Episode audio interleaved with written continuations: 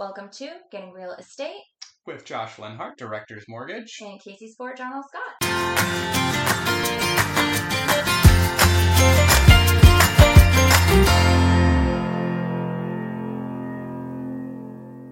Welcome back. Welcome back, everybody. Thank you so much for tuning in again. We are back here on our second episode, our second official, Yes. right, outside of our intro. Yeah. And last episode, we talked about the specifics of getting ready to make an offer on a house. Right. So when we are getting ready to submit an offer, we're going to just kind of go through what that looks like. That is your time to negotiate. Obviously, there is a list price on a house and what writing your offer looks like is going to vary between what type of market you're in. So if we are in a seller's market, there's going to be a little less negotiation power on behalf of a buyer. And if we're in a buyer's market, which is, you know, as of today, that's kind of more of what we're in. Yes. Um, there's a lot more flexibility in regards to negotiation, in regards to price, um, asking for seller concessions, which Josh will touch on here in just a bit. Um, you know, inspection. Yeah, because uh, for those who don't know, a, a buyer's market is defined more as a, a market that is advantageous to you as the buyer versus a seller's market where there is maybe a substantial amount of competition that's out there. So the last like couple of years when houses were really high in value and there was 10, 15, 20 offers that were being written on houses, so it's called a seller's market because then they really have their choice. They can go with the highest or best offer. They can go with the most amount of money. They can go with the least amount of contingencies.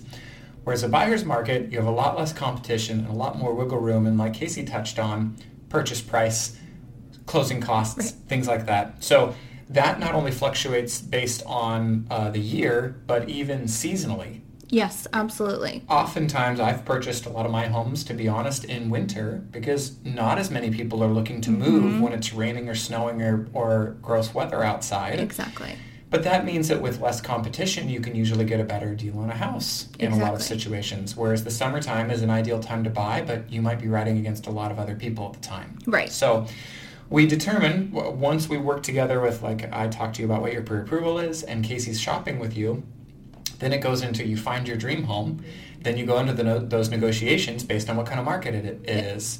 Can you make uh, a lower offer than what is being listed? Do you need seller concessions to make it work, meaning it lessens your out of pocket cost? Right. So Casey works with you on all of that negotiation, even based on maybe who else is writing or what other offers are coming out on the table. Exactly. And we can talk about, um, you know, there's an inspection contingency period and in a seller friendly market, maybe you want to shorten that contingency period because that will bring strength to your offer.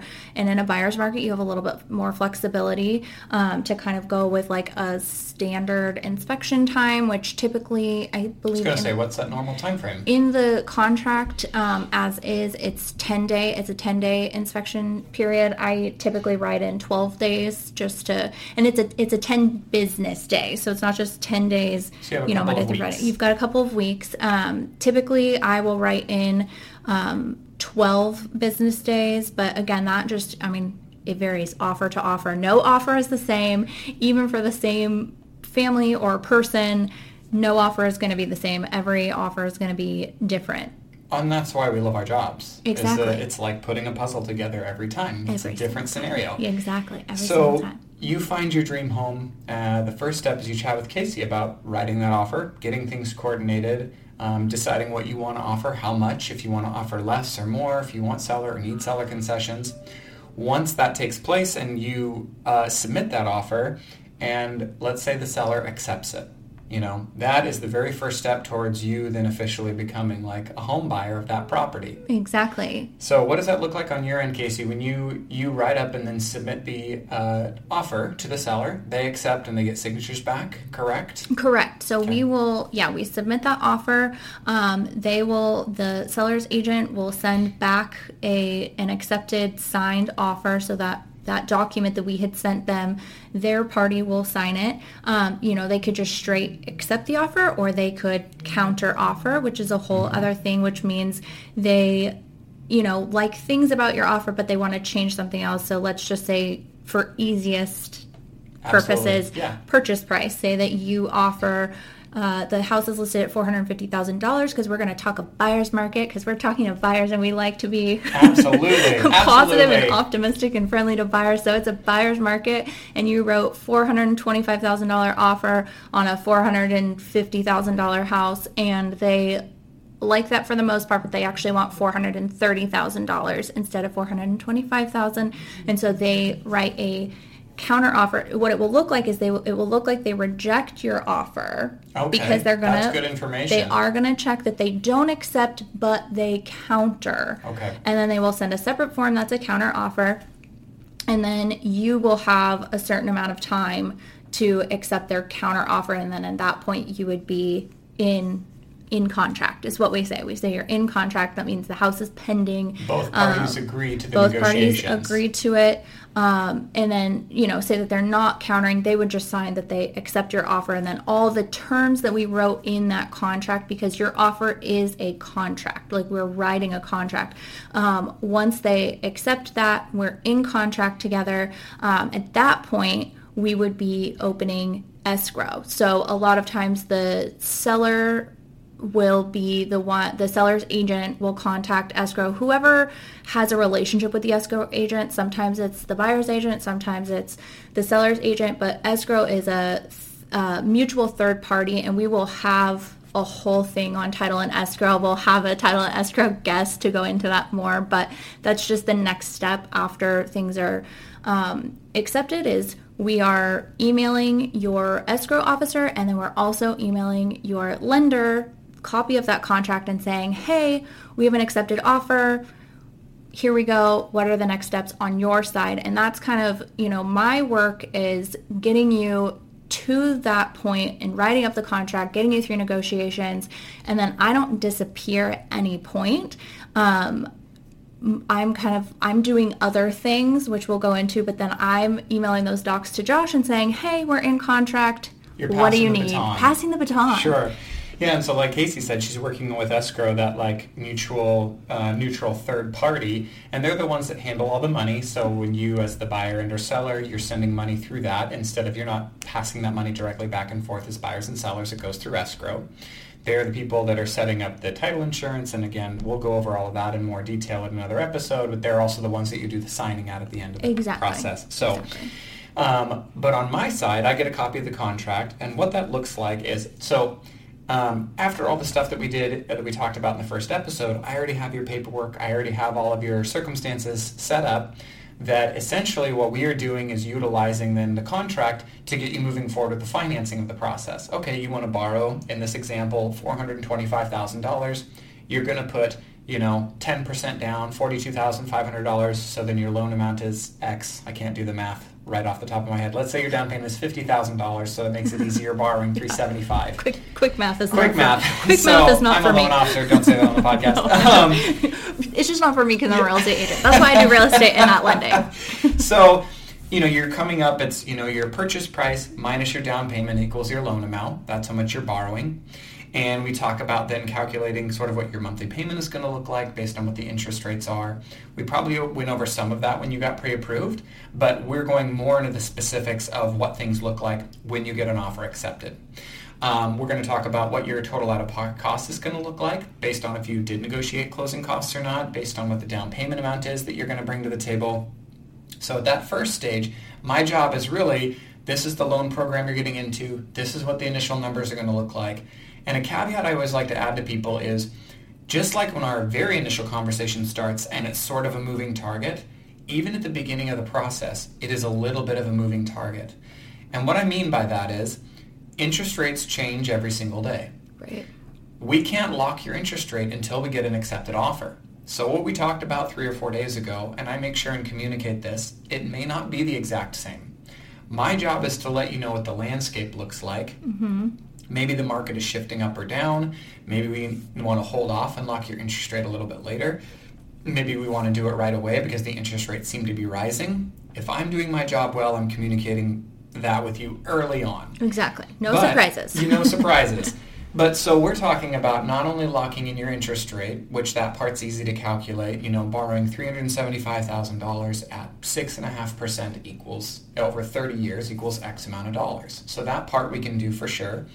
Your property taxes, we get the tax assessed value to know what your value is. But like your homeowner's insurance, for example, you shop for your own homeowner's insurance. We want to make sure you get the cost you want, the coverage you need, and you can shop for anybody you want, but that when I'm talking to you at first, I don't have that information right up front. Right. So that is something you're shopping for. So the numbers I'm putting together at the very, very start are estimates. Estimates, yep. If you decide you want to hold off on locking your interest rate, the amount of money that you want to use to like buy down the rate or anything like that, those types of things may adjust your out-of-pocket costs a little bit. So I always tell people, this gives you probably like a 95% idea of what you can expect, but understand that your monthly payment based on your homeowner's insurance and other factors for closing costs when we lock your rate, those can adjust both of those numbers a little bit. So anyway, my job is to kind of guide, educate, and assist you through what those finances look like so nothing is a surprise. Right. But uh, at, up front, I always like to make sure and let people know that those things are figured out as we go through, and each stage we will update you and make sure you are clear of what to expect. Exactly. And then the three golden rules I go over when I get a contract are don't quit your job, keep making your payments of your bills on time, and don't open up any new credit or debts. Please don't pull your credit. Don't buy things. Don't go buying. Don't go buy a new car as soon as you get in contract. And I say those golden rules because those golden rules have bit me in the rear end It more than has once. happened. When I first started, you know, I had somebody opt in for an early retirement. Mm-hmm. His income dropped about 70%, and he no longer could afford the house. Um, I've had people who they go to buy a home and it's like, oh, well, we needed a new bed, and we went to Macy's, and they said if we opened Yeah. up a credit card, it'll save us 50%. The problem is it's not even that you would or wouldn't qualify. It's that we refresh your credit at the end of the process. Mm-hmm. And if a new debt shows up, the underwriter needs to know exactly what that debt is. But if you just bought a bed three days ago, Macy's corporate office hasn't generated a statement yet. yeah. So we need you to contact the corporate office, and sometimes they're like, oh, you're not going to cut a copy of that for a couple of weeks. Yeah. So that can cause a lot of delays that people don't really realize are problems. I Mm-hmm. had somebody who just decided they wanted to buy a TV for their house, and it was like three days before we were supposed to close, and they put it, they opened up a new credit card. So those things, it's not that they make it so that it's impossible to buy. It just causes unnecessary delays and more challenges and headache. And my job is to make this as easy as possible. Right. So making sure that's all clear for you. And coming back to a contract is yes, there are, we can extend. So when we write up that contract, there is a specific closing date that we Usually write 30 into to that 45 days. 30 to 45 days. So we write that closing date into the contract and it we can do an extension on that, but both parties have to agree to make that change. And if you have a seller who maybe had an offer that was like close to yours or whatever it is, you have a seller that just decides that they want to be stinky and not budge. They're just like, you know what? No, we said you had 30 days to buy this house. We're not extending. And then they are not, you lose your They're not obligated to... you lose the money that you have invested in that. And one of the things I didn't touch on in talking about writing that offer is we do discuss what's called um, earnest money. And we write that into the contract. And what that is, that's not extra money that the seller gets. It's not extra money that you have to come up with on top of your down payment and your closing costs and all of that. It is, I like to say, it's your skin in the game. So it's you saying, I'm going to put down this amount of money. It's typically one between one and three percent of the purchase price. So let's And say it's a portion of your down payment. It's a portion, front. exactly. It's a good faith showing that you are intending to buy the house. right because you could. It says like I'm not going to back out for any random reason uh, because then you could lose that amount of money and that could be four five six seven eight thousand dollars depending on what price you're at it's a good chunk of money and nobody wants to just th- give somebody money for free so And you're protected. You know, Mm-hmm. Yeah, in this four hundred and fifty thousand dollar purchase example, your earnest money might be four or five thousand dollars. It's not like you know you order the inspections, which uh, we'll go into that a little more detail. But let's say something falls through in the first couple of days, you'll get that money Right, back. yeah. It's not like you're worse. You know, you're we're not throwing you up a creek without a paddle. But if you go two or three weeks into the process Mm-hmm. and then it's like, oh, we need to negotiate or we need to renegotiate the, the when we're going to close, and then the seller won't do it, they keep your earnest money because you didn't hold up your end of the contract and you're past your contingency periods. Right, So there's a lot of protections for buyers but there are also protections for sellers because they're wasting, Both they're spending their yeah. time, and they don't want to waste their time and energy on an offer if somebody doesn't follow through with that. That's where the contract, why it's so important. And Exactly. again, that goes back to why it's important to have agents and lenders in your corner so that all of these uncertainties don't pop up in the middle or at the end of the process. Exactly. You have somebody that's walking you through and protecting you through that. Right. Yeah. Um, so yeah, so we make sure I go over those kind of golden rules. And then the next thing I usually mention to folks is kind of what they can expect for out-of-pocket expense versus, you know, people are always like, when is my money due? You know, you gave me, Right. we're bringing $50,000 down for down payment and then our, let's say it's another $12,000 in closing costs. So there's $62,000 on the table that we need to close with. When does all this money come out? So as Casey mentioned, there's your earnest money. That gets written like in the first day. Uh, you couple you of have days. three business days to in the in the contract. That can be changed if for some reason there's an extenuating circumstance or whatever. But in writing strong offers, you don't want to push that really past the first three business days. So you're writing up that, you know, 1% or so of the purchase price. So it's mm-hmm. four or $5,000 in that first couple of days.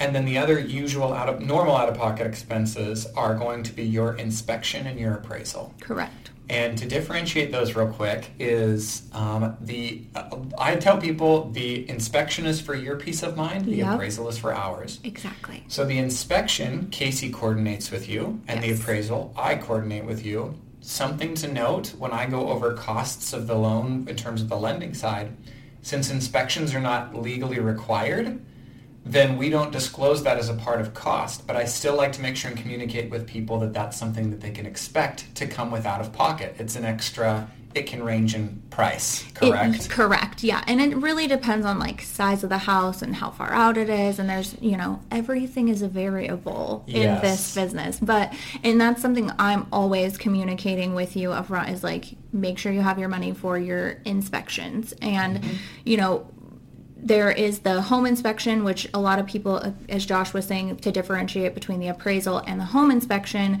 that home inspection is your choice, whether you want to get that done or not. If you're financing a loan, for the most part, there are 99% of the of the time, the appraisal is a required thing. Um, so there can be one-offs, but I mean, and Yeah. then, but inspections are things that are not required. But I would say 99% of the time, it's silly to forego your appraisal. you would not want to do. Yeah, you wouldn't want to forego your inspection. exactly. Um, you know, it's like that's just because they're going through your crawl space in your attic. They're looking at every dent, nook, and cranny. They're there for hours usually. I say they are there to nitpick your house. They're there to literally tell you every single thing that is wrong with that house down to this light switch plate is cracked. Yes. like, okay, that's like a dollar fix, but that is what they're there for, is to tell you every single thing. And inspections can be really intimidating. I was going to say they can be daunting because they, they can, can come really back and it's like, daunting. Mm-hmm. here's a hundred things wrong with your house. Right. But then Casey's job is to differentiate Right. what seven of those are important. Exactly. or whatever right. that looks like. And we'll go into, we are going to have inspectors come in yes. and educate you on all of that. So we'll touch more on that. But really for right now, we're talking about like upfront costs and those inspections. A lot of times they can range between four to six $700-ish. Yeah. And then of course, if you're buying a rural property that is on its own septic and well, then you will have a separate septic and well inspection. And there's ways to negotiate seller costs versus buyer costs. Um, and so, you know, sometimes like those things are split. Um, so there, but there is a cost for that as well that I will again be upfront with you and say, hey, these are your inspection costs that you need to anticipate for this particular property. If it's on a public sewer and public water system, you know, you don't have that out of pocket expense in regards to inspection. But yeah, your home inspection, I'd say It's to typically of. four Yeah. to seven hundred ish. Yeah, so you have your one percent earnest money, your four to seven hundred dollars for your inspection, and appraisals can range as well. You know, they're usually starting about seven ninety five, seven hundred ninety five, but they can range up if you have more acreage or more property or outbuildings or any number of things where the inspector or the appraiser essentially has to just go do a little bit more work to make sure that that report is complete. So those I always tell people to just be mindful. Those three out-of-pocket expenses are up front, and then all the rest of the money traditionally is due at closing. So that's when then we talk about going like at the title company for your final signing. When all is said and done, you'll get either a wire or a cashier's check or something. But so that was, but that's what people can expect for their out-of-pocket initially. Right. And, and then if there's anything that needs to be repaired or negotiated, that can come up too. Right. And we've mentioned closing costs, Josh, and sometimes people are like, okay, well I have my money for my down payment but then we're like, do you have money for your closing costs? And those closing mm-hmm. costs are? Yes. So that's a great question because, uh, you know, I, I always uh, go and go over with folks that there's sort of two camps of out-of-pocket expense, and it is your down payment, which is a percentage, whatever you're doing in this example, that $50,000. And then there's your closing costs, which are really, in my, in my eyes, they're broken into three categories. There are your one-time fees that you're paying everybody essentially to help you with the transaction, and that is your appraisal cost. The title company and their fees, they're doing mm-hmm. lender's title insurance, they're making sure that the property is owned free and clear, that the seller's uncle isn't going to fly in from another state and be like, I have ownership rights to that property. Right, right. You're making sure that you as the buyer can get into the house and you own it free and clear. So there's like, you know, our company at directors, our charges, the title company's charges, and the appraisal, appraisal charges. So essentially, again, what you're paying for people to help you with the transaction. Right. Your processing fees. Yes. Mm-hmm. Then the other, the second component of that is what are called your prepaid items, which is your taxes and your insurance. So homes in Oregon, Washington, California, you have property taxes. Right. So normally those are an annual amount, and when you are looking at your monthly payment, traditionally you have your total property taxes. Let's say it's four thousand dollars for the year. That number divided by twelve is a part of your monthly payment. Mm-hmm. Same thing with we talked about your homeowner's insurance coverage. Let's say it's $1,000 a year divided by 12 as a part of your monthly payment. Well, when you go into buying a home, you're paying your taxes and insurance are always paid a year up front. So you come up with 12 months worth of homeowners insurance, actually like 14 months because they want a full year plus right. a couple months of yeah. reserves. Yes.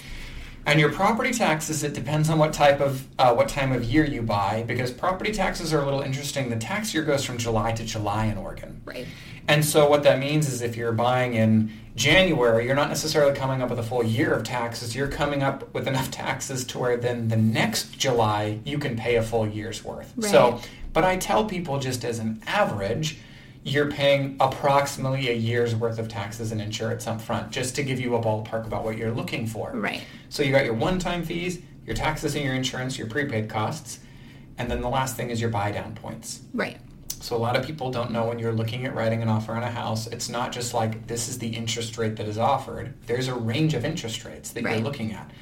And traditionally, the lower the interest rate, the higher the closing costs, mm-hmm. and the higher the interest rate, the lower the closing costs.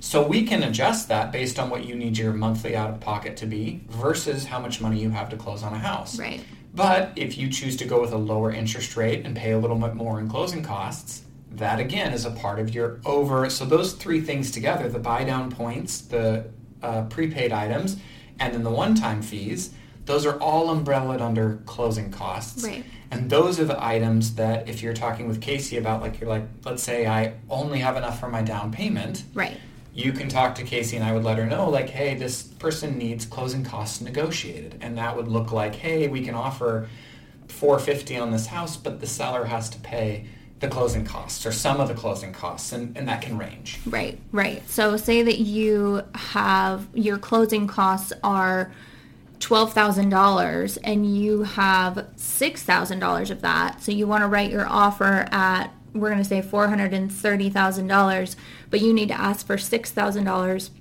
of seller concession. Mm-hmm.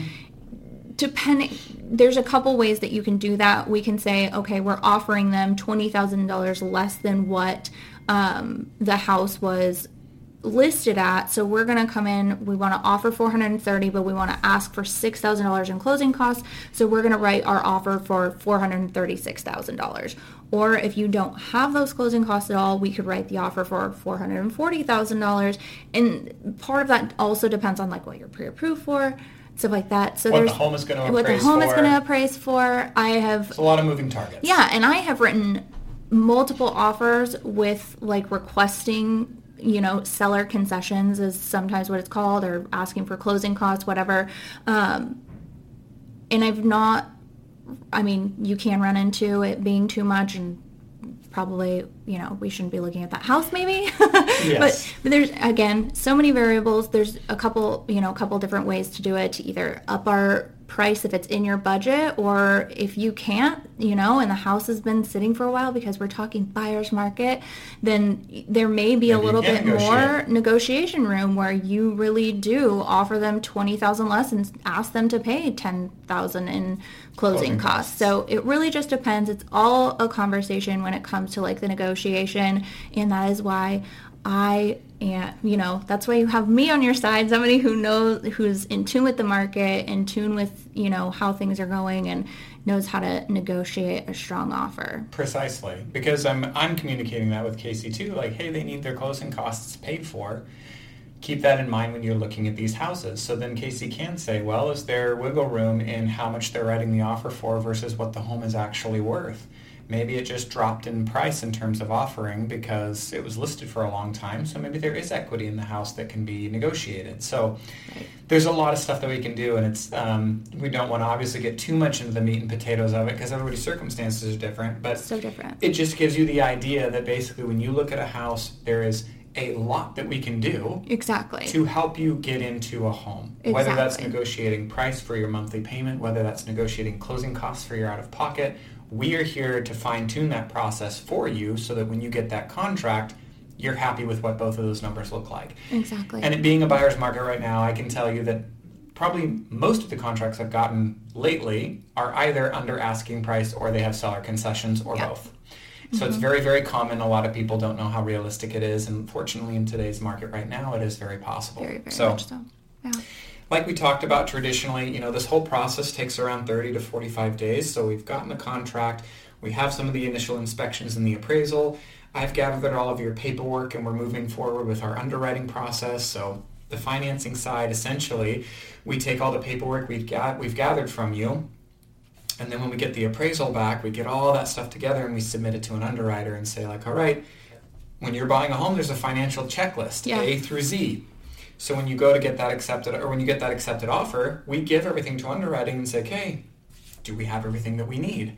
And the underwriter's job is essentially to say like, okay, we have A through W, we just need X, Y, and Z. Mm-hmm. So that's when we get what's called a conditional approval, where they basically have told us we've gotten most of everything and we just need a couple of remaining items. That's very, very common.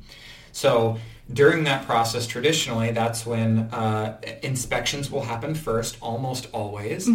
And the reason for that is when you get an appraisal done on a property, you're paying this third party to go out and check the value of the home. The appraiser goes out for much less time than the inspector, but their job is just to make sure that the value, if you're buying a house for $425,000, they just need to know is the house worth $425,000? Exactly. That's why they're going. Yeah. So their uh, job is a little bit different, but they're, you know, again, they're being hired on to do a job. If you go forward with Casey and get an inspection done and there is something wrong with the house, Right. and you need to back out of the transaction, like, oh, the foundation is cracked or there's these other problems that we weren't aware of, well, we don't want to have you have paid for an appraisal. Right. You already paid four to seven hundred dollars for that inspection. Exactly. And you can try to negotiate or, you know, negotiate repairs and stuff like that. But again, that's like a whole Sometimes. sometimes you just have to terminate that contract because it's a bigger issue than anybody's willing to than tackle. anybody wants to tackle. Maybe the seller can't put on a new roof right away. Or maybe they don't I I had a seller grand. that we found out that the there was a beam in the roof that was snapped. So it was more than just like, oh, we got to put on a new roof. It was a beam in the roof. Structural and integrity of the structural roof. integrity of the entire roof of the house. And the seller was like, yeah, I'm not fixing that. And I was like, my buyers are not fixing that. And so we terminated. Yeah. Moved so on. the and so Casey works to schedule the inspection right away. Usually, when you get the contract, that is one of the first things. Then my communication is, well, let me know because that normally happens. I'd say oftentimes within the first week. Oh yeah, yeah. And so for Yes. several days. And so I just usually communicate, hey, let me know when the inspection is like we've gotten the green light. Then I will order the appraisal because the appraisal process can take a you know one to three weeks depending Mm-hmm. on where you're at. We don't want to cause delays, but again, I don't want to un- I don't want to charge you unnecessarily until we make sure that piece has been taken care of. Right. Again, it's mostly about protecting and making sure we're keeping your best interests in mind. Right. So we have the paperwork back, we have the inspection and it looks good, the appraisal came back and it looks, it looks good, and we get that final underwriting approval where they basically say like, okay, thumbs up, everything looks great, you are what's called cleared to close. That means we've signed off on everything and we can prepare the documents to get sent over to the title company for your final signing. Right. And at that time, we're going to get that email that says clear to close. And either I am going to reach out, either I'm communicating with the escrow officer, who is the person at the title company, um, and I'm going to say, hey, this is when my clients can come in, or, you know, depending if it works better for you, if it's easier, they can contact you directly. But at that time, we are going to schedule your signing appointment, which means that Super is exciting. so exciting. Signing appointments are the best. Signing appointments are the second best because then you go, you sign your documents. Typically, sellers will sign docs before buyers. Their stuff is a little bit shorter, quicker process, and then the buyers will sign. And then after that, um, there's a process that escrow will go through, which we can have them. You have to have your loan fund and recorded with the county, and they'll, you know, our escrow guests will go through all of that, and then that is when we get the thumbs up. Everything's been funded and recorded, and I get to meet you and give you your keys, and that is the best part. That's the best day. That is the best day. You just, I saw the video you just posted of uh, Jocelyn getting her, like, handing her keys and getting into the house that we just helped is so lovely because Yeah. it's like being able to help any kind of home buyer whatsoever. It's like, again, it's why we're here. It's why we do what we do is to like spread that joy. So I know that this episode has a lot of, I don't know, like a, it just has a lot of meat to it because there's a lot of specifics about the process, but it just it hopefully clarify a little bit about what you can expect when you go and make an offer on a house.